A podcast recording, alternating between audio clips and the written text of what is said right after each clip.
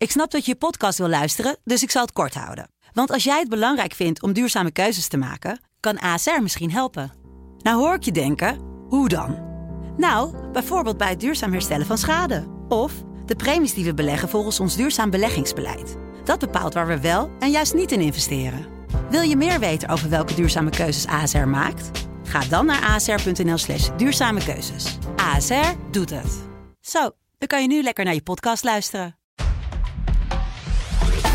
Welkom bij onze wekelijkse corona-update van de Telegraaf. Met de meest bijzondere verhalen uit binnen- en buitenland. Met Pim CD en Kamran Oela. Goeiedag, aflevering 40 van de corona-update op eh, woensdag 10 juni 2020. Dat betekent dat al 10 dagen iedereen met milde klachten getest kan worden. Binnen een dag volgt dan de uitslag van zo'n coronatest. Tenminste, dat was de bedoeling toen de GGD op 1 juni begon met grootschalig testen. Dan begin ik met een kinderstokje. Ja. Ja? Had u wel gedacht, hè, denk ik. Was dat het? Alleen tranen over. Ja, alleen een beetje tranen over. De opkomst is enorm. Op de eerste dag alleen al kwamen er 70.000 mensen voor een test. En dus loopt de GGD vertraging op. Er zijn meer problemen. Telegraaf-collega Pim CD die sprak speciaal voor deze podcast met Sjaak de Goud, directeur bij de GGD. Meneer De Gauw, fijn dat we u in de uitzending eh, kunnen spreken. Allereerst, eh, het grootschalig testen is natuurlijk eh, begonnen eh, door de GGD's. Hoe gaat dat nu?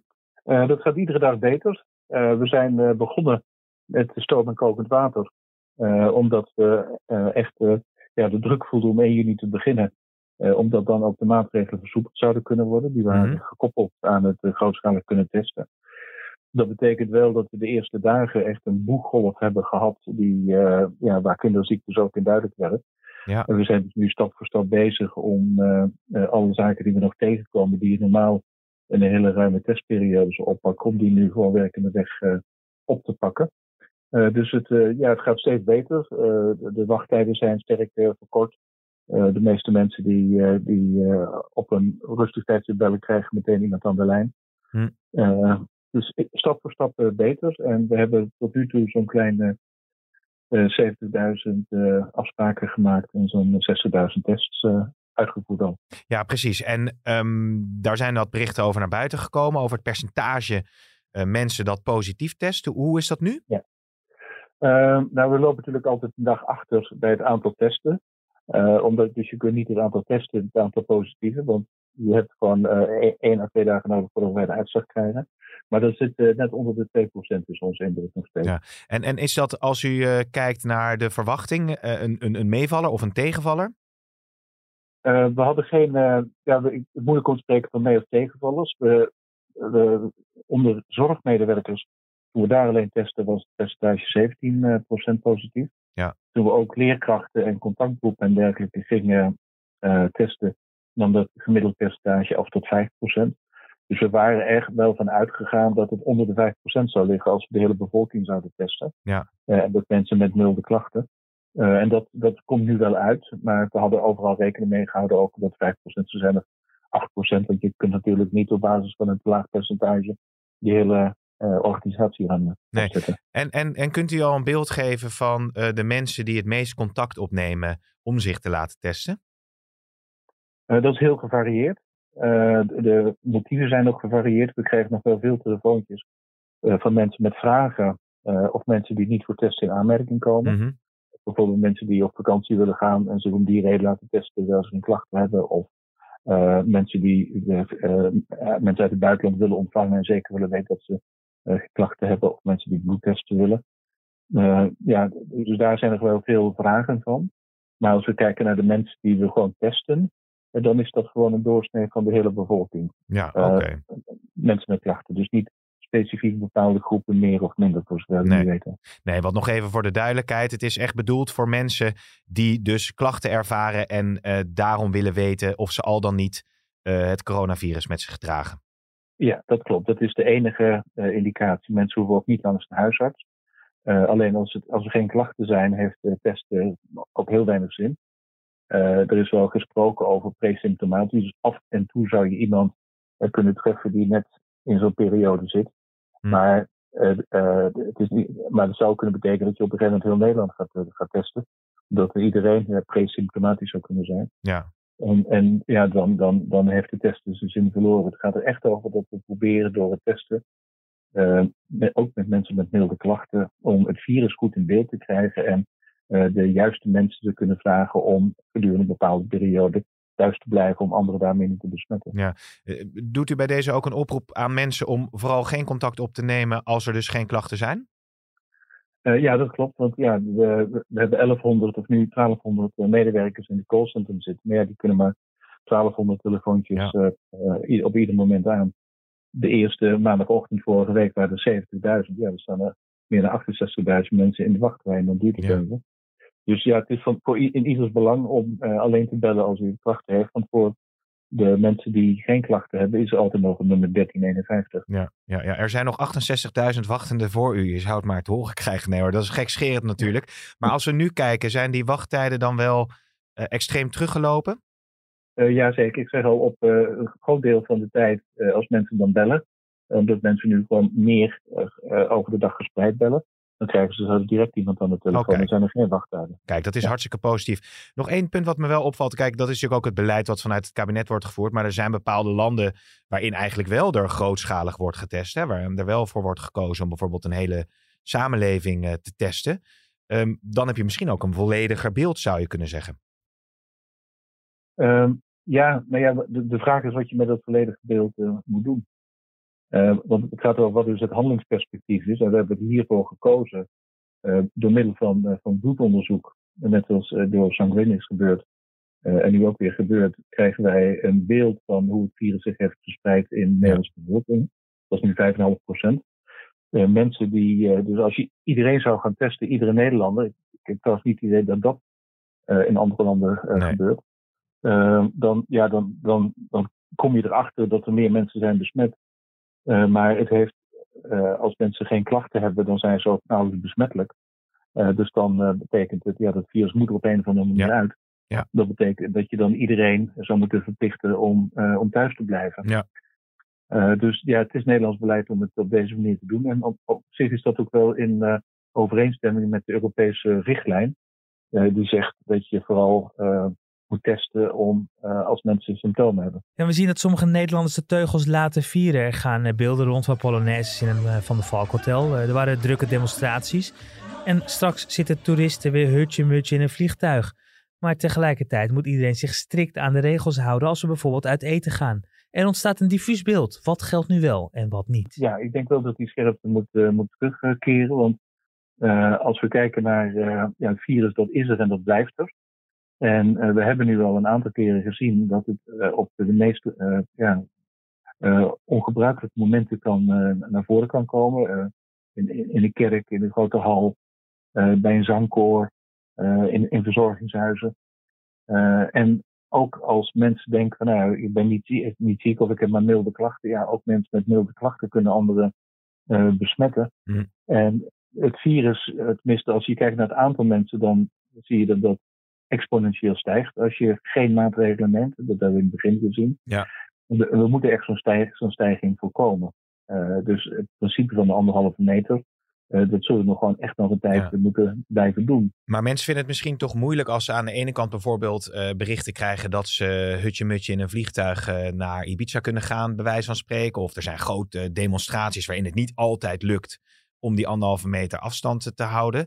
Uh, en tegelijkertijd, als ze uit eten willen of als ze, nou ja, goed een andere activiteit willen ontplooien of met het openbaar vervoer willen, ja, dan wordt weer wel opgeroepen om die strikte regels te handhaven. Snapt u dat er dan misschien ook een soort van, ja, diffuus beeld kan ontstaan bij uh, Nederlanders?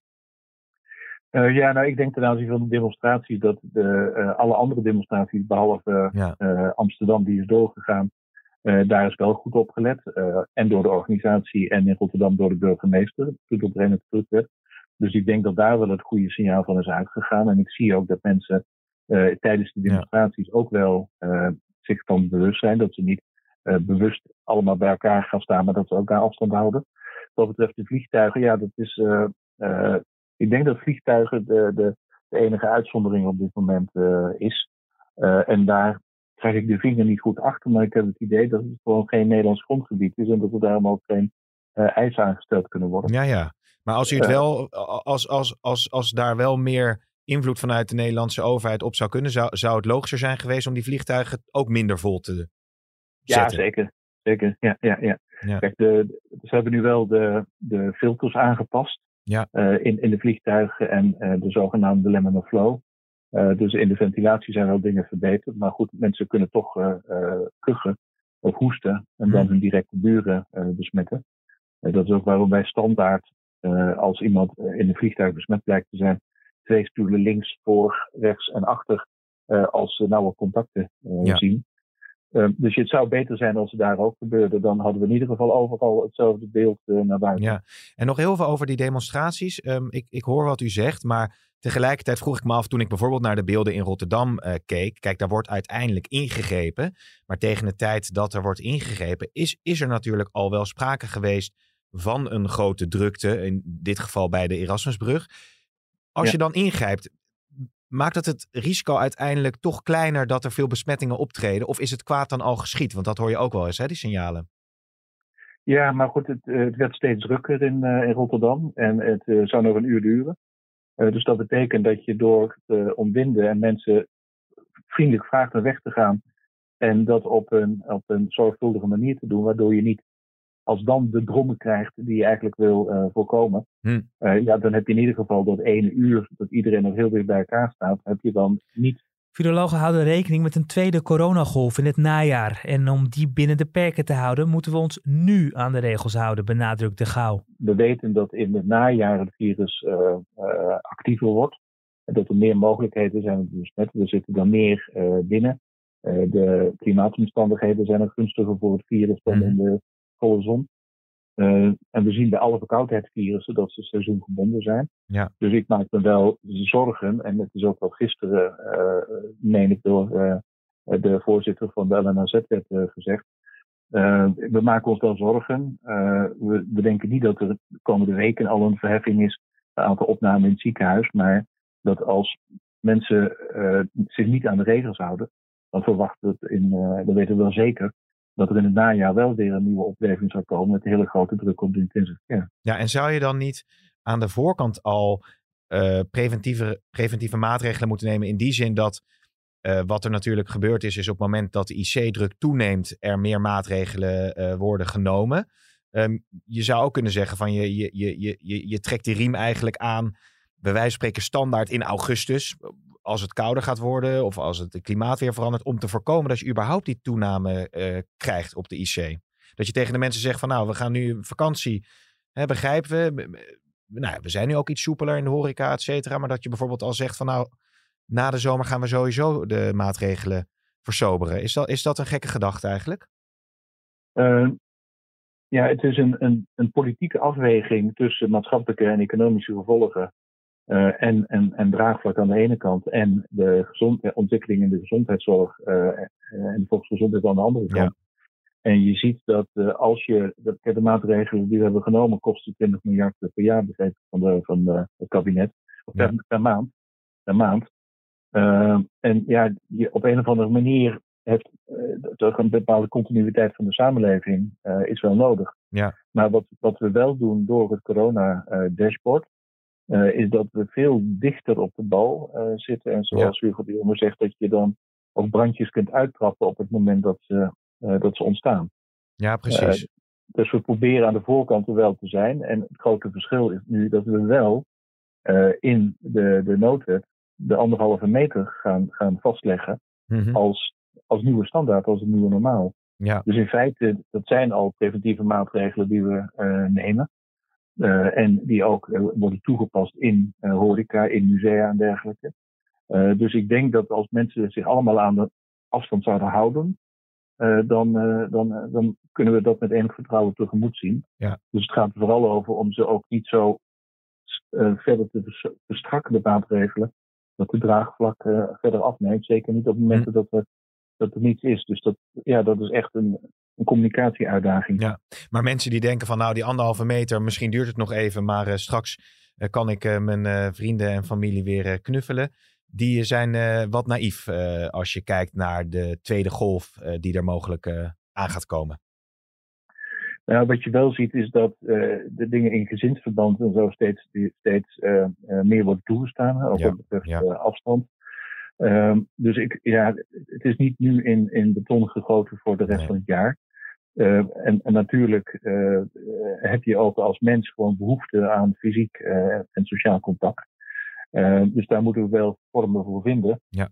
maar mogelijk dat je daar iets anders voor moet, voor moet, moet inruilen. Want alle, er zijn heel veel verschillende dingen die bijdragen aan besmettingsrisico's. En als je het totaal laag wil houden, dan betekent dus dat je ja, een aantal dingen wel kan doen en een aantal dingen niet ja, ja. kan doen. Ja, ja, dus dat, je, dat, dat, dat bewuste keuzes worden. Dat je zegt van nou, je kan je, je oudere moeder bij wijze van spreken wel een knuffel geven, maar daar staat dan tegenover dat, nou ja, noem het maar. Dat, dat, dat, is een eh, risicocalculatie eigenlijk. Ja, nou ja, dat moet niet op individueel niveau zijn, want er moet natuurlijk wel een goede communicatieboodschap uh, achter zitten. Maar net als nu met de versoepeling van de bezoekregeling van de verpleeghuizen, zien we ook uh, dat we weten dat we daarmee enig risico lopen. Ehm, en ja, toch, toch zeggen we, nou, dat accepteren we omdat het gewoon niet uh, menswaardig is om dit een jaar lang te laten uh, bestaan. maar dan accepteren we ook dat er een, een kans is op, op besmettingsrisico's. Ja. ja. maar vervolgens kan het zijn dat je dus dan mensen vraagt om bijvoorbeeld daarna een bepaalde periode thuis te blijven. Ik noem maar iets. Hè. Dus dat, ja, nee, dat maatregelen, dat zullen we in de komend jaar echt uitgebalanceerd moeten doorvoeren. Ja, en tot slot, meneer De Gouden, hebben we eigenlijk het hele, hele spectrum weer gehad. Dank u wel uh, voor die tijd. Maar um, als we het hebben over een vaccin, dan wel medicatie.